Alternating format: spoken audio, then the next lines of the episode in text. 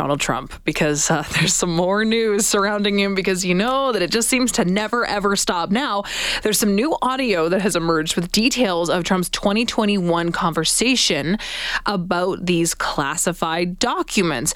Let's get into it right now. What does this mean? What are the details with our guest, Washington correspondent for Global News, Reggie Cecchini, giving us the latest. Reggie, thanks so much for making the time. Always good to talk to you. Good afternoon. So tell us about this new audio that's been leaked from 2021. What exactly does Trump say within it? So, this audio that we have, um, we need to remember we've already seen parts of it uh, that was in the charging document in the indictment that came down against the former president earlier uh, this month. Uh, the information showing that he had been, you know, potentially waving around some sensitive government documents with people that were in uh, in around him at Bedminster, his golf club in uh, in New Jersey, uh, and we understand that the tape was from people that were writing a biography biography or, or memoirs for his former chief of staff, uh, Mark Meadows. The tape that came out uh, late last night, first by CNN and then the rest of the American networks grabbed hold of it. It's a two minute snippet uh, where you verbally hear the former president talking um, about you know, the fact that he's holding something that was classified, that he could have declassified it when he was president, but isn't president anymore. And, you know, isn't it kind of neat? Isn't it kind of cool?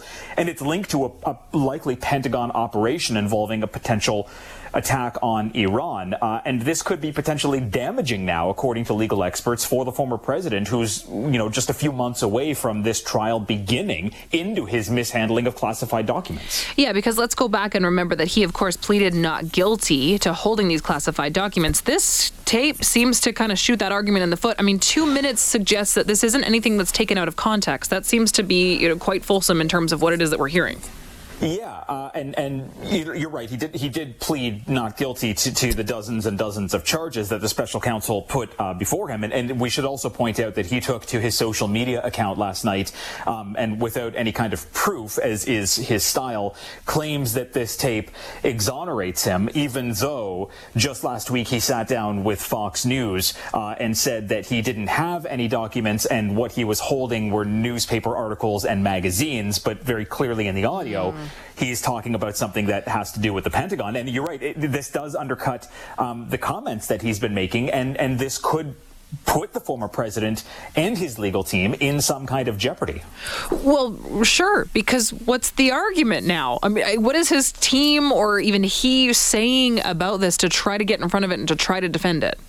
Well, I mean, look, he's he's attacking the process and ignoring the problem uh, in that he's taking right. to social media and, and, saying that this is a leak, that this is, you know, he's, he's attacking the special counsel. He's trying to pull in the special counsel's family uh, and attacking, again, the process of the, of the manner that this information was put out into the public. And look, uh, just this afternoon, I spoke with a former um, deputy U.S. Uh, assistant attorney general, um, and, and I said to him, is it problematic that this is out in the public domain, even though this is kind of critical evidence that's leading into the upcoming trial. And he said to me, you know, this would have made its way into the public eventually. This is going to be a high profile trial. It's going to be, you know, obviously something that everyone's kind of latched onto and paying attention to.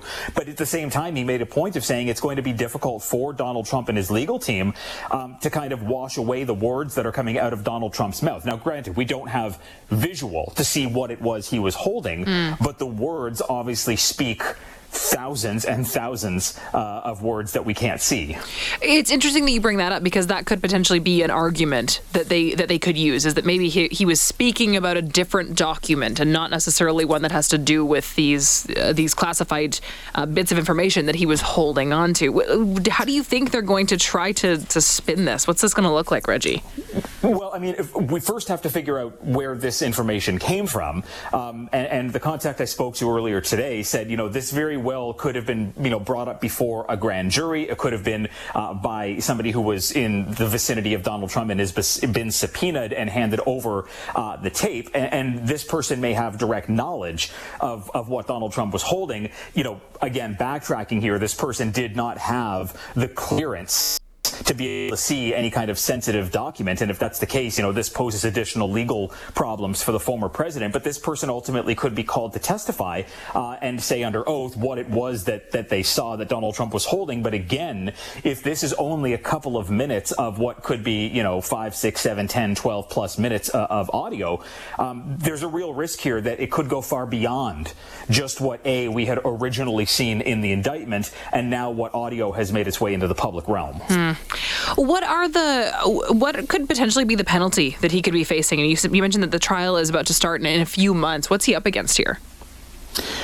I mean, look, a, a, a, conviction on, on these charges that he's facing um, could be catastrophic for the former president in that he would spend, he could spend the rest of his life uh, in jail again if he is convicted of this. And that's because these are serious charges. These are um, charges that he was holding some of the most sensitive information that very few people within the government ever get kind of access to, including, um, you know, information that has to do with, with foreign adversaries and foreign allies. And to have that in your possession when it belongs realistically to, to, to the government and belongs at the National Archives. To be holding on to that um, is a violation, is a crime. And look, the president and his legal team have made it clear that they believe that, you know, the, this, the situation surrounding, you know, former candidate Hillary Clinton with the emails that she had on her private email server. I mean, look, it's, it's six or seven years beyond the 2016 election, and we still hear about but her emails. Mm-hmm. But for Donald Trump, they're trying to claim that this is not a big deal, but it's a big deal that Joe Biden had documents in his possession. So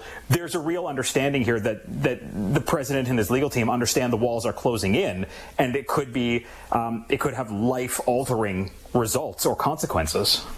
Reggie, thank you so much for giving us the latest. I know that we'll chat again as this continues to develop. Really appreciate it. Thank you. That's Reggie Cecchini, Washington correspondent for Global News, giving us the latest about this new audio uh, that has emerged. Two minute audio with details of Trump's 2021 conversation regarding these classified documents.